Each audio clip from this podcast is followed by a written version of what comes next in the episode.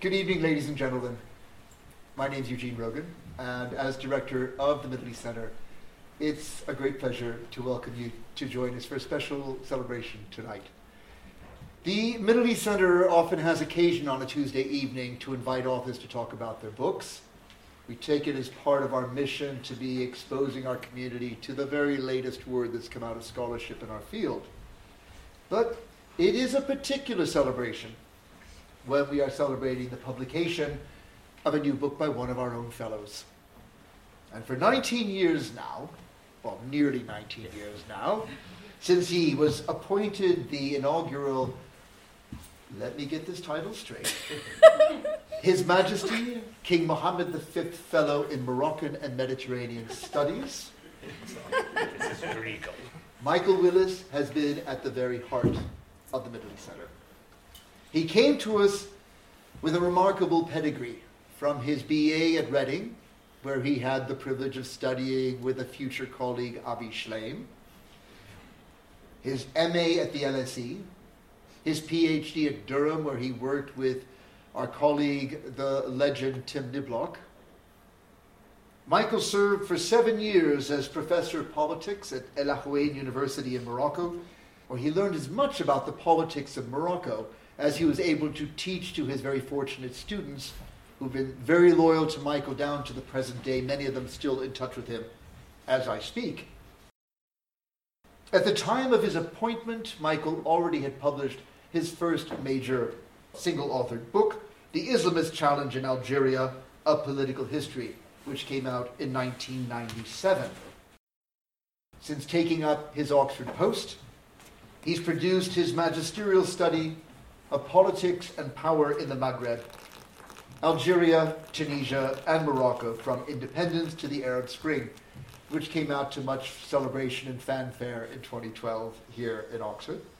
So it is Michael Willis's third single authored volume that we celebrate tonight. Algeria, Politics and Society, from the Dark Decade to the Hirak. Few scholars have enjoyed the privilege of studying the politics of Algeria up close from within the country itself. It is one of the distinguishing features of Michael's work in producing this book that it is based on field work conducted in the country, very much in keeping with Michael's approach to political science, to talk to the people and to walk the ground where it happens. This book, Algeria, is something of a sequel, bringing up to date the political transformations that have gone on in the country since the dark decade of his first book, studying the Islamist insurgency that tore government and society in Algeria apart right through the 1990s, up to the Hirak, or the popular uprising that continues to challenge politics in Algeria today. So, with that knack for writing the book that we all want to read to better understand a country that remains one of the most important countries in the North Africa and Southwest Asian region, the biggest country on the African continent, a country whose tortured history and secretive politics have made it a subject of perennial fascination to us all. Blow me down if it's not Michael Willis who gets the book out first. To share the findings of his research and to get us off to a proper celebration, I'd like to hand the floor over to Michael Willis.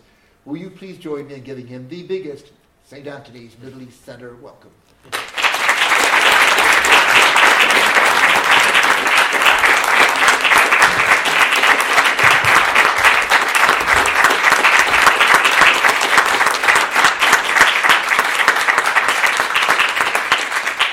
Well, thank you very much, uh, Eugene, for an extraordinarily kind introduction and for giving a, a, background to some of the things I've done, which has been wonderful. But thank you very much, and thank you for, for arranging this. And thank you. I want to thank my colleagues at the Middle East Centre for inviting me to, to give this talk today and talk about my book. Probably better get my glasses on. We'll get a very different talk if it was without my glasses. Rather shorter, I imagine. Um, and I think having, having stood, as many of you will know, um, at this podium on a very regular basis, introducing over the years other people to talk about their books, it, it, it therefore feels rather, slightly surreal, but very nice to be finally talking uh, about my own book. So thank you very much for, for arranging this and inviting this. So why have I written this book? Well, I think we can really break this down into two things. Why have I book, written a book on Algeria? And why have I written this particular book on Algeria? I'll, I'll try and say a little bit about both of those things to explain what I've tried to do with this book. So, why a book on Algeria? Well, mainly to try and explain something about a country that is perhaps one of the least known and thus understood in, in the Middle East and North Africa region. Now, this unfamiliarity extends not just to the, the general public, but also, I think, to academia, including people who work on the wider region of the Middle East uh, and North Africa. Those of us who work on Algeria will be familiar with the rather sort of quizzical look that crosses people's faces when you tell them that you work on Algeria. People often remark when you tell them that you work on Algeria that they have seen and appreciated the film The Battle of Algiers. and then they usually mumble something about Frantz Fanon. Um, and then the look becomes sort of even more quizzical when you tell them that you work, as I do, on Algeria since independence, since the end of French colonial rule.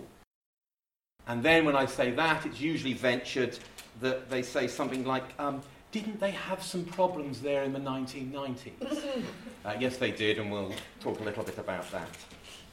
Now, I think that this sort of sense of unfamiliarity is frequently fed by how Algeria is often described in journalistic coverage of the country, even by those familiar with Algeria or indeed from Algeria. The adjective most commonly used, I've often found, when talking about Algeria's political structures and dynamics, especially at the elite level, is opaque. Everything is opaque. Opaque this, opaque that, opacity. Opacity is the noun from opaque, isn't it? Yes. Um, is a very regular uh, description.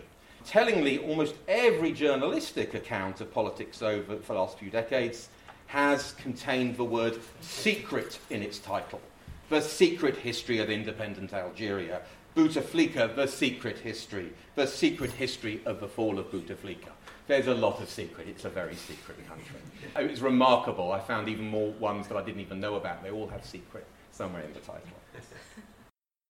Thus, there is this sense that Algeria, and particularly its politics, are not just little known, but also hidden or even somehow sort of unknowable.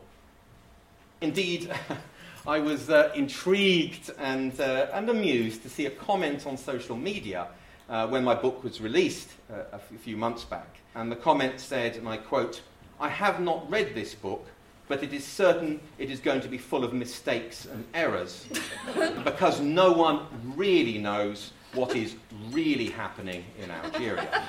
and, and this was from an Algerian. and this is common, those of you familiar with Algeria. Well, some people might say that, well, perhaps Algeria isn't well known and can remain opaque and secret because maybe it's not really that important. Now, I obviously would beg to differ. And I want to give you a few statistics to illustrate why Algeria is important and why it matters to try and find out what, what is happening there. So, here are a few of the things, just some headlines. Algeria is geographically, I think Eugene mentioned this in his introduction, Algeria is geographically the largest country in the Middle East and Africa. It's the 10th largest country in the world. It has the second um, largest population, 45 million, of any Arab. Please notice the, uh, the quote marks around Am- Arab for my Amazigh friends. Um, Arab state, second only really to Egypt in terms of population in the Arab world. It is not only not small, but also not remote or unconnected. It is only 100 miles from Europe. Several million Algerians live in Europe, in, uh, and it is one of the largest arm- armies in Africa crucially for current times, it is a significant producer of oil and especially gas. So, a major objective, really, in writing this book was to try and introduce Algeria and its politics to a broader audience. This book is really for a broader audience, people who aren't familiar, not necessarily people who know Algeria well, but those people, again, to which it's always been unfamiliar for the sort of reasons I've just mentioned. And therefore, somehow, and I hope it can make Algeria a bit less opaque and a bit less secret. And this is what the objective really has been of the book. Algeria is not an easy country to do research on or do research in, but because it's, yeah, it's difficult, in my view, it doesn't mean we shouldn't try. Sometimes, often, we, we end up not doing things because we can't do them perfectly. The book is imperfect, but I wanted to do something to fill this gap about this country. So that's the first question why a book on Algeria? So, second question is why this particular book? Well, I wanted to write something on more recent history and developments. I had written my first book and the PhD thesis on which it was based, which Eugene very kindly referred to, on Algeria, which substantially focused on the tumult and conflict of the 1990s. And I therefore wanted to look at the period since then. I decided to focus on examining politics of the last two, de- two decades, and not because of the, the sort of neatness of it coinciding with the turn of the millennium and the, the last two, first two decades of the 21st century, but because the end of the 1990s and beginning of the 2000s saw three developments in Algeria in the areas of leadership, economy, and society that, in my view, really recast the political landscape in Algeria. And I wanted to look at that. So, what were these three things? Firstly, and most obviously, was the election of Abdelaziz Bouteflika to the presidency of Algeria in 1999. This was a position that he would hold for exactly 20 years until his enforced resignation in April 2019. Bouteflika had been Algeria's foreign ministry for, for minister throughout the 1960s and 1970s and had been brought back to try and rekindle a sense of optimism and stability of that period after this, the 80s and 90s of the, the upheaval. So that was the first change. Bouteflika becomes in his presence. Second change was the perceptible decline in levels of violence that had been a major feature of the 1990s. Algeria had experienced a prolonged and bloody civil conflict in the 1990s between the government and armed Islamist groups, following the cancellation and abandonment of elections in 1992, but an Islamist party, the Islamic Salvation Front, had been poised to win decisively. The conflict claimed tens of thousands of lives. We're not even entirely sure how many lives, but it was certainly tens of thousands, by some estimates, hundreds of thousands. It's difficult to know.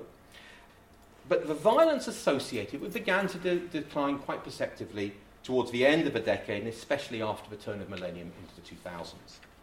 That was the second factor. The third factor that changed at the turn, around the turn of millennium, and I believe was probably the most important, was the steady climb in the international price of oil that began in the second half of 1999 and continued for well over a decade, increasing fivefold over time. So the revenues increased, you know, the price went up five times. This transformed, as you can imagine, the state finances of, of the Algerian state, which had long been heavily dependent on the country's oil and gas re- resources. Collectively, these three developments leadership, society, and, eco- uh, and economy allowed Algeria to make something of a break with the tumult and turmoil of the previous two decades, the 80s and 90s, which had witnessed financial crisis, uncertain and changing political leadership, and most prominently, of course, the, the, the bloody civil war or civil conflict. I therefore really intended this book to be both an, an account and analysis of this reconfigured political landscape, notably about how a country emerges from a serious civil conflict. And a lot of that is in the book is trying to explain what happens um, in, a, in a civil war in this way. To this end, three chapters in the book are dedicated to these themes of leadership, economics, and the decline of the armed conflict. Uh, chapter two looks at elite politics, uh, examining the impact of Bouteflika's presidency from 1999, notably his battles to assert himself against the military leadership, the leadership of the intelligence services, which are security service, which is very important in Algeria. Chapter 3 examines the decline that occurred in the 2000s and the levels of violence associated with civil conflict of the 1990s. It looks at how a ceasefire and an amnesty were negotiated with the less hard line of the armed Islamist groups. It explains the initiatives taken by President Bouteflika to bring an end to the conflict through the granting of these amnesties. And also, legal protection was granted to members of the army and security services. Finally, Chapter 4 addresses how the steady rise in the international oil price affected Algerian politics, not only through providing the state with resources to rebuild the country and dampen opposition, but also how it drew in a new class of businessmen into elite circles and deepened institutional corruption much later on, which became a real major feature of this period. Now, the relevance of understanding this period was further sharpened by marked changes that came towards the middle of the second decade of the new millennium, about roughly eight or nine years ago, um, in two of these three big defining things um, and features but at the start and much of the course of what I've outlined. Now, the first of these changes came in the field of leadership. In April 2013, President Bouteflika suffered a major stroke that physically incapacitated him as president to the point that he was rarely seen in public thereafter. Despite official assertions that he retained his mental faculties, his physical decline and advancing age indicated that his presidency was approaching its end, despite his securing of a fourth five year term in office in 2014. He didn't appear in the campaign, the only thing he appeared to was to vote. That's the only thing he did in the entirety of the campaign. Secondly, and this is the other change, and, and of much more long consequence, was the fall in the international price of oil that occurred from the latter part of 2014, uh, losing more than 70% of its value in just 18 months. Although the long years of high prices meant that Algeria had a sizable financial cushion, you didn't need to be an economist to see that in continuing existing patterns of consumption and public spending, Algeria would eat through its reserves in just a few short years. Now, this placed a huge dark cloud not over, just over the Algerian state finances, but also future social and political stability. over previous decade and a half, there had been vast increases in state spending on, on salaries, job creation, housing, and infrastructure, funded by revenues from the um, oil and gas bonanza. These had made a significant contribution to the improved social and political stability Algeria enjoyed over this period. Now, the scaling back of these spending stood to potentially reverse these effects. And furthermore, and quite naturally, there were even fears that financial crisis might undermine the third pillar of this period that I explained, which was the, the decline of the civil conflict. State spending had played a clear role, directly and indirectly, in securing the ceasefire of members of the armed Islamist groups. Generous official compensation had also helped soothe the anger and resentment of victims and their families on all sides of the conflict. Uh, and therefore, some resurgence in these animosities but had caused the conflict of the, of the 90s might be expected from the ending of this sort of palliative of state aid, especially given that no systematic public recognition accounting of a conflict had ever occurred. There was no peace and justice commission in Algeria. The participants were simply amnestied and paid off on all sides and told to forget about it and move on. Uh, one phrase we'd often use, and it wasn't amnesty, it was am- amnesia was asked for. Mm-hmm. It works better in French. Amnesty and amnesty works better in French. the purpose, therefore, of this book, when research when it began in 2015, was to attempt not to explain, only to explain an account for the preceding pe- period, but also develop some perspective uh, on what the consequences of the new shifts would be with these changes. By the time the first draft of this book was finished in sort of late 2018, no major shifts were yet detectable in the Algerian political landscape. Bouteflika was still alive and president, though he was rarely seen in public. Social and political peace and stability seemed to be holding, but the sense of political drift, absent leadership, and imp- impending financial crisis indicated that this soon might fray. Now, the weakness of the formal political opposition and organised civil society, something I explore in detail in chapter 5 of the book, indicated that opposition and civil society would not be able to marshal the anger and frustration of the ordinary population, but would inevitably develop, especially when the financial crisis began to, to be felt. It seemed likely then, and this is my view at the time, that this discontent would soon manifest itself in unstructured, even anarchic and violent ways starting locally in a pattern but had already been seen and developing across the country.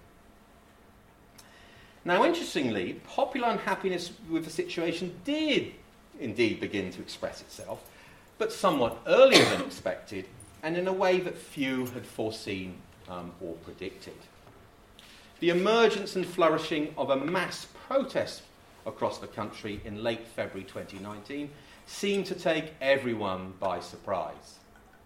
I remember receiving a phone call from a friend participating in a seminar, and he was, had his mobile phone marching down the, you know, the main street in Algiers in a mass protest. It was the first thing I knew about it. I had no idea about it. Um, the protests were specifically sparked by the announcement on 10th of February that Bouteflika would seek a fifth consecutive term uh, as president in office. And what were initially local protests rapidly grew, culminating in thousands coming onto the streets of Algiers on Friday, the 22nd of February 2019. The organisation of these events came not from the opposition parties or established associations, but init- rather initially through social media before developing their own structure and links through the weekly protests themselves. Uh, largely leaderless, they drew their support from across uh, the ideological spectrum. Uh, their central demands, expressed unambiguously through banners and chanted slogans, were first the departure of Bouteflika through denying him a fifth term in office and removal of a wider political leadership and reform of the whole system. Uh, if, we see, if we see here, this was when he wanted a fifth term, and this came out in fifth. And then there was a proposal, it was quite interesting, this dialogue began. There was a, briefly a proposal that Bouteflika would stay a little bit longer. So everybody came back with four, four plus, with that ruled out inside. And every time there was a suggestion he ought to be a longer, they would change it and say each time, no, this is not happening. There was also reform for the whole political system. I really like this from, this is right down in the centre of Algiers, if you know it, in front of uh, This says in French, uh, general clean-up, and it's non-recyclable rubbish, and it's all the politicians in the, um, in the wheelie bin. Um, but they're saying that all of these should not be, non-recyclable rubbish needs to go in the bin, so there's a big clean-up there. The humour in the protest was wonderful, as in, often in these cases. Pressure from the protest movement, which soon became known as the Hirak, the, the movement in Arabic, led to Bouteflika's resignation as president, a member dismissal, and frequently the arrest, prosecution, imprisonment of most of his key supporters and ministers over the months that followed. Here is two big prime, prime ministers, Ahmed Ouyahia and Abdelmalek Sellal, who'd been, they basically kept on changing positions all the way through, and that's certainly those are the initial terms. I think they, were up, they, were, they went up to about 40 years each, and they kept on coming in and out of court. But these were Bouteflika's um, two most um, important politi- um, prime ministers. Now, even more astonishing to outside, outside observers in particular was the near complete absence of any violence from the protest, despite their enormous size and diversity. Now, the diverse, peaceful, and civic minded character of the protests evokes unavoidable parallels with the early days of the mass protest movements that had flourished elsewhere across the Middle East and North Africa, and which now became known as the Arab Spring or the Arab uprisings of 2011. But interestingly, uh, in 2011, it had very little echo in Algeria, and I'll, I'll come back to that in a little bit moment about why that was the case. However, Algeria's movement soon distinguished itself in many ways from other earlier movements in the region by sustaining these trends over weeks months, and eventually even years that followed. Now, such an achievement was remarkable in its own right, in being able to keep going, but was of special note in a country that certainly beyond Algeria was, was widely known for a history marked by violence and bloodshed. Such a history encompassed not just the period of the civil conflict of the 1990s, but the long struggle from independence from France, which had cost hundreds of thousands of lives. This had led to a widespread trend in many journalistic and, and sadly even some academic narratives of Algerian history as one characterized by nearly unremitting uh, bloodletting and conflict, but had consequently forged a population that was somehow inherently predisposed to acts of violence when confronted with political crises and problems. Now, such narratives not only ignored the very particular and different contexts of the 1990s and 1950s, but also portrayed a, a dubious stereotyping and essentializing of a whole society. Now, the enduring peaceful nature of a protest movement that emerged in 2019 and continued for over a year in the first instance, this was not a, much longer than in the Arab Spring incidences, showed really how flawed these narratives of, of inherent violence were. Moreover, it was no accident or coincidence, but rather an undeniably explicit and conscious choice of those participating in the marches who made the peaceful nature of their protests uh, one of their two defining features, alongside the commitment to just keep on coming out every week and keep on protesting. Now, the conscious choice of the participants in the Hirak to actively reject and move away from a past experience that had been widely assumed to somehow define them confirmed their agency in the face of historical legacies, but they were supposedly powerless to, to resist. Indeed, the enduring commitment to a fully peaceful protest became a badge of honour for the movement. These were enormous protests. To think they were completely peaceful. Algerians' bitter experience of bloodshed and turmoil, rather than making them more prone to repeating it, had created a resolve to avoid it at all costs. Really, a conclusion that should not be as, as, as surprising as it was to so many people. Now, in addition to their pacific nature, another feature of the protests that took people, especially outside observers, by surprise was, was the fact that they actually happened at all. Algeria, after all, had been markedly, as I mentioned, unaffected by the events of 2011, being the only country on the North African littoral that had seen the emergence of a mass protest movement of a sort that had shaken and secured the departures of the leaders of the countries to the immediate east, Tunisia, uh, Libya, and Egypt.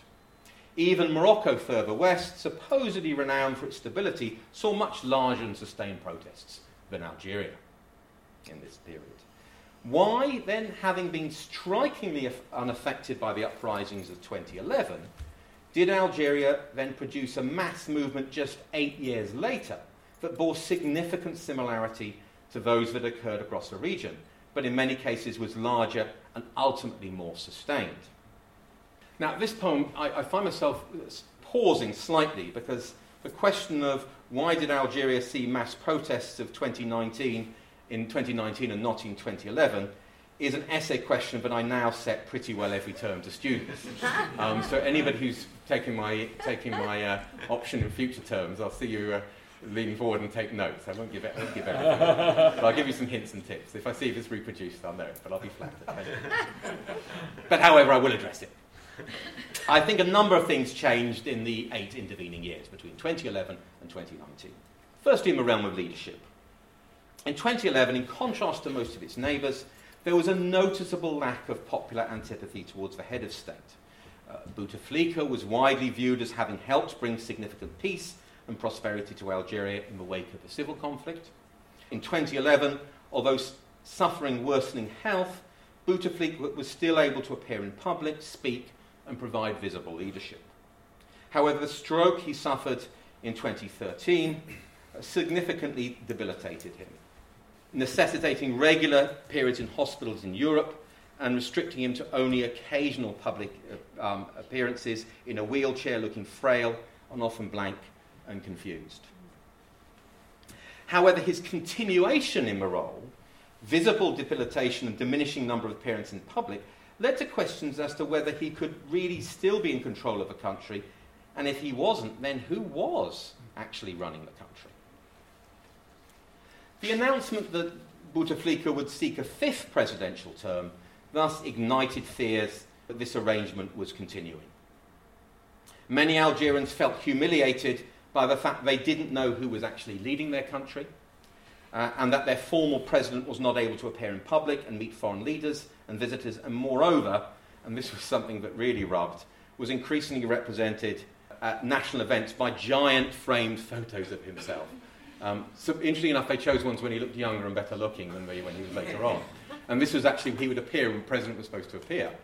And in, in, in Algeria, this, this was uh, a sense of feeling of humiliation. That they were, you know, Algerians would say, what are we? We North Korea, that we have sort of veneration of pictures of leaders.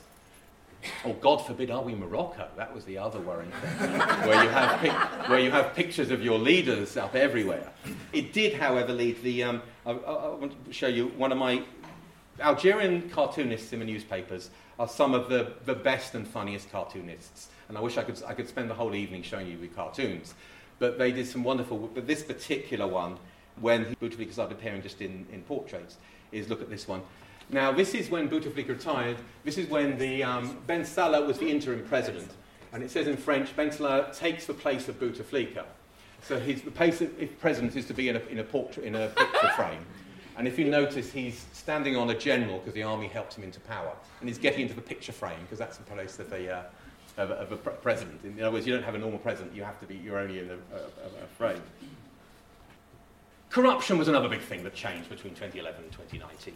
Like most countries in the region, Algeria had a long problem with corruption. an almost inevitable result of the same people being in power for extended periods of time. However, what was slightly different in Algeria uh, was that corruption had increased notably in the years up to 2019.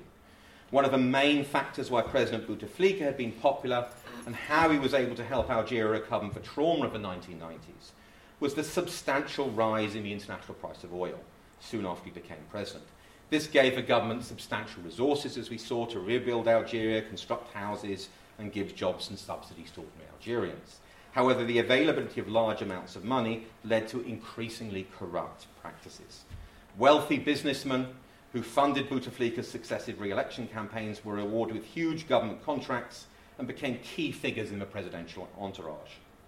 Although enough money was spent to improve a lot of ordinary Algerians and, and effectively eradicate poverty, knowledge that huge amounts of money were being stolen angered ordinary Algerians, especially as government spending began to be reduced with the fall in the price of oil. The, the current president, they're doing an anti corruption drive, announced this week that in somebody's private house in a town in the east, they'd, they'd found, I think it was something like uh, 500, uh, but in terms of dollars, that's about 36. $36 billion. No. Were, I don't know if it was under the mattress or in the wardrobe or something, but they found in somebody's house. This is the sort of level. Probably, not billion. But it was billion, wasn't it? I think it was billion. It was billion.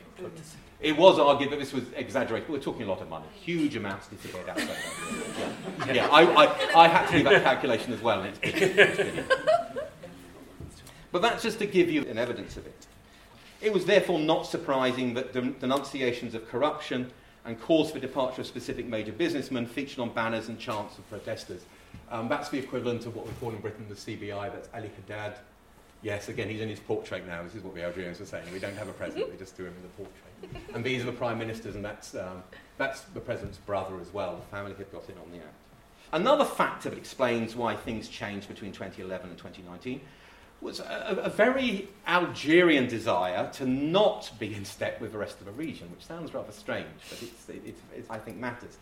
Algerians, and I don't want to, I've got Algerian friends here to, to generalize, have a very huge sense of national pride and exceptionalism.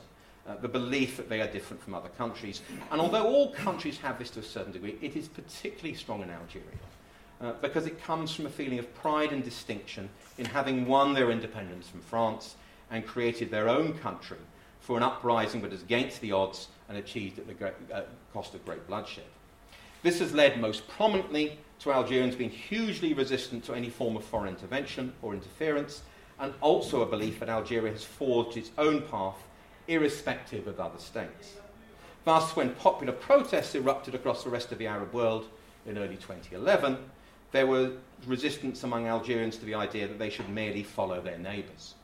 In fact, Algerians were almost universal in asserting that they were not joining the Arab Spring because they had already had their own Arab Spring more than 20 years earlier, when Algerians had come onto the streets in October 1988, leading to the partial opening up of the system that was ultimately shut down in 1992.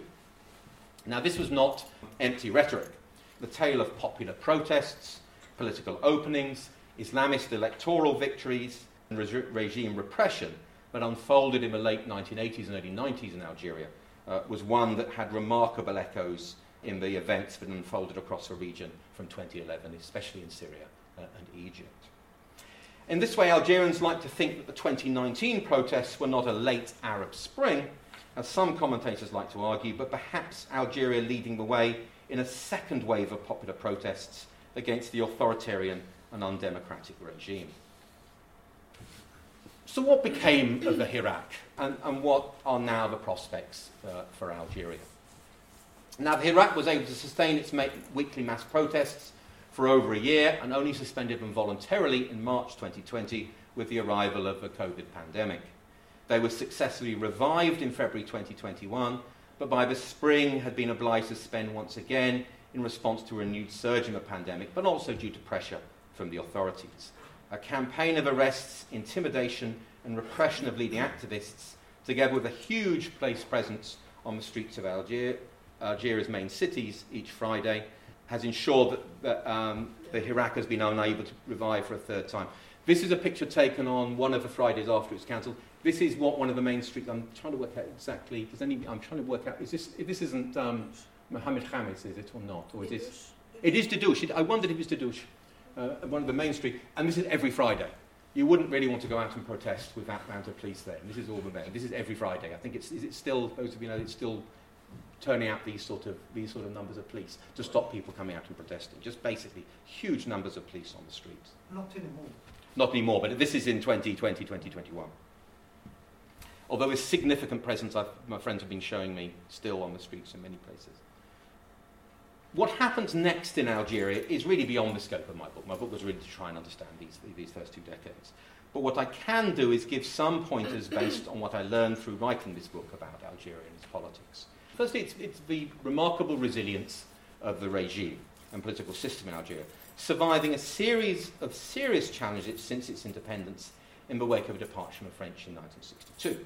An enormous financial crisis in the 1980s, electoral victories by opposition parties, a large scale insurrection, and most recently a mass protest movement. One of the facets of this, and part of the explanation of it, was the ability um, to change the regime's senior personnel, uh, including those at the very top, with minimal impact on the structures and exercise of power. The Hirak movement, for example, was able to secure the departure of President Bouteflika in 29, followed by every single senior figure in the regime that had surrounded him for two decades. However, these figures were swiftly replaced from within the system with hardly an external perceptible ripple in the control and operation of the system. So you basically replaced the entire leadership with new people, and there was without a, with hardly a beat was missed, which is quite unusual and quite remarkable. The new, in reality, recycled figures who have now assumed the formal positions of power in the system show no real intent to replace or meaningfully reform the undemocratic and sclerotic power structures that they have inherited and which have become an established feature of the Algerian uh, political system. In my view, and I, I set this out in, in chapter two of a book, this phenomenon illustrates one of the characteristics, features of the Algerian political elite, the lack of the importance of, of individual figures and leaders. In contrast to much of the rest of the Arab world, power seems not to reside in a few specific, sometimes individual hands, but in a set of institutional actors that change their leading figures with seeming ease. These institutions include the army, the intelligence services, and the administration, but without one institution ever predominating for any sustained period, resulting in what one observer, Thomas Serres, has called a cartel arrangement of political power. However, these structures are profoundly unsuited and unprepared to deal with the future challenges that Algeria faces. The emerging consequences of these challenges, which we've been talking about, particularly on the economic level, strongly suggest that even though the Hirak movement ultimately seems to have been defeated by the state, other popular movements will take its place as Algerians seek to secure a better leadership for the state and a better life for themselves. Now, in chapter six of the book, I've tried to get a sense of what ordinary Algerians, impossible, but just give, wanted to give a go, think about politics. And I did it through combing through survey data I could find and cross reference it with ethnographies and my own interviews and experience. And one noticeable feature that seemed to come through consistently in surveys uh, of a period that I, I've been examining was that despite a deep cynicism and alienation from formal political processes, Algerians seem to re- retain a more profound optimism about the efficacy of political action more generally. There was still a belief that things could change and things could be uh, improved for the better, which, given everything has happened, is quite remarkable.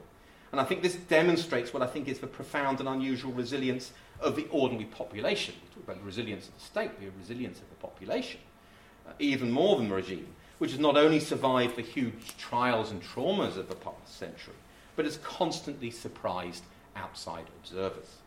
Going back to the liberation struggle against the French, which it should not be forgotten, was launched with few hopes of success against one of the uh, a major world power, continuing through the emergence out of a brutal civil war uh, and expressing itself peacefully in the, in the Hirak. How do we explain uh, this resilience of the population to keep on coming back and keep on believing? Well, I think it lies in a very clear belief held by most Algerians but Algeria is a country that belongs to them, the ordinary people. The great slogan of the liberation struggle was one hero, the people. Again, no individual heroes. And it helps explain why individual leaders are so unimportant uh, in Algeria. In chapter 7 of the book, I look at some of the distinctive sub-regions of Algeria that have experienced significant political upheaval in the last two decades. Uh, Kabylia, the Mzab, and the Saharan South. Now, one striking thing about these very distinctive regions is despite being very distinct and despite having upheavals and frequently enormous unhappiness with the central government, there are virtually no calls for separation uh, um, or autonomy from the Algerian state. Rather, there are demands for greater involvement and integration of state that pays them more heed, notably through greater democracy and accountability. These regions don't say we need to separate, they say you need to give us more, we need to give us, as part of Algeria, you need to do more for us. Indeed, I think it is this fervent belief among Algerians more generally that a better government and better rulers are what is owed to them after the sacrifices of the anti colonial struggle of the 1950s and the horrors of the 1990s that may continue to surprise outside observers and may, one can only hope, one day will bear full fruit. Thank you very much.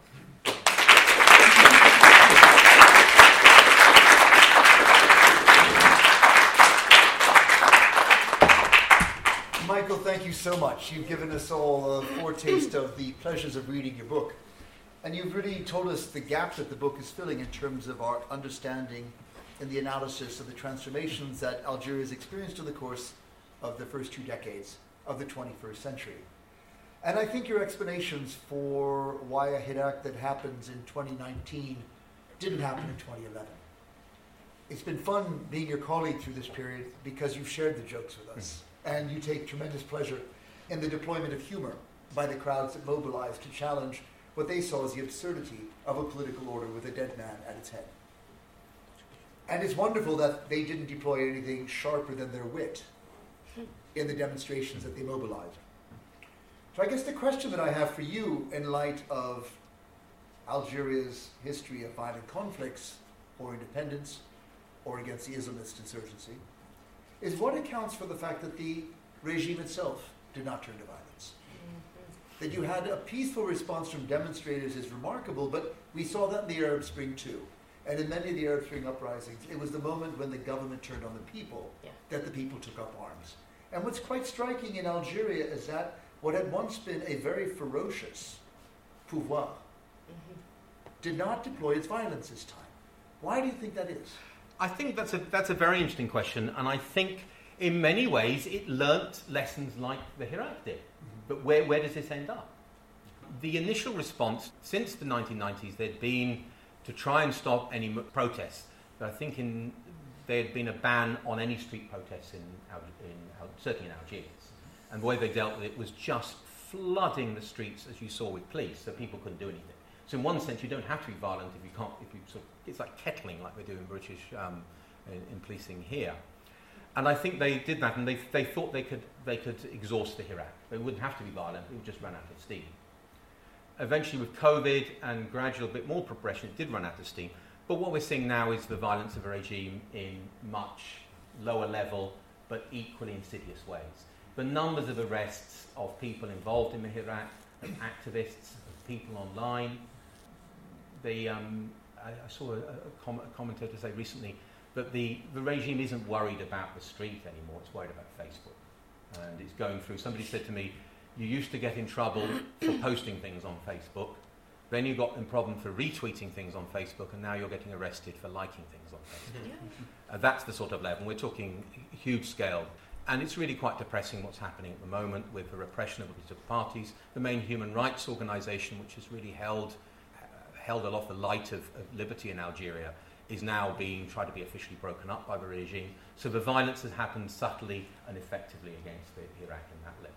But it is notable it didn't use it. It tried in certain places, but the crowd resisted it. Um, so you did have these rather interesting standoffs. That the, uh, but they were absolutely, the, the Hirak movement were absolutely convinced that if they went to violence, then it would just unravel again.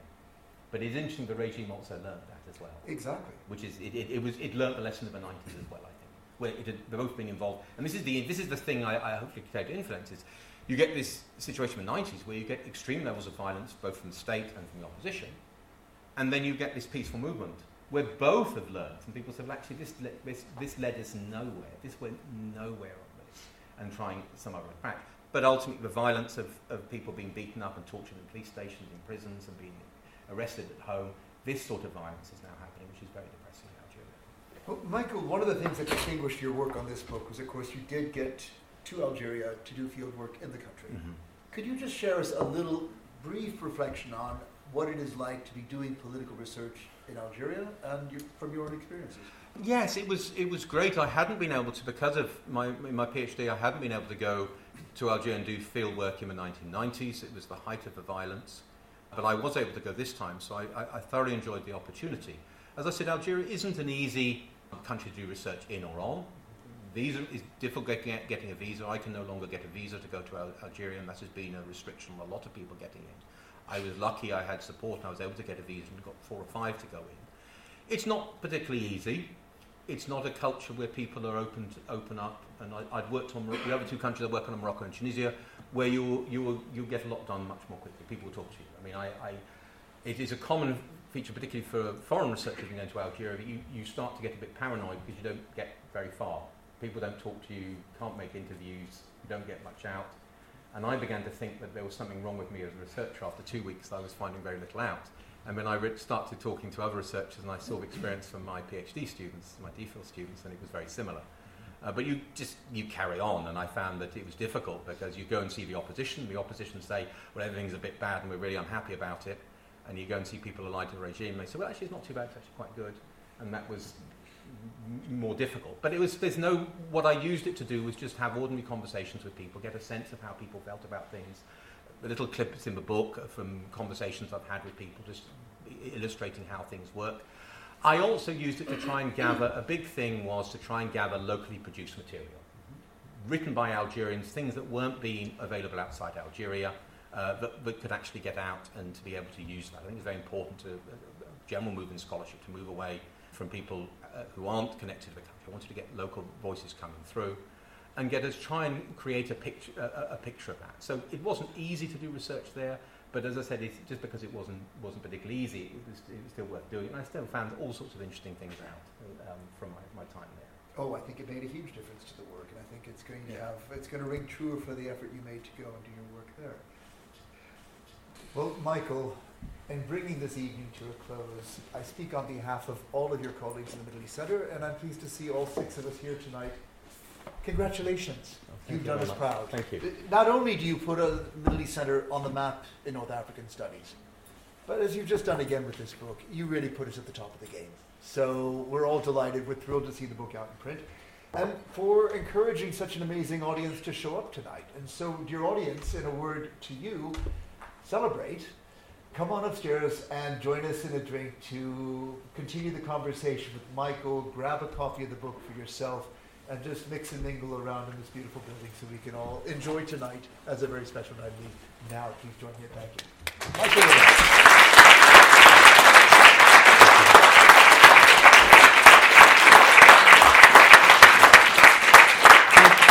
Thank you all very much for coming. I really appreciate it. Thank you.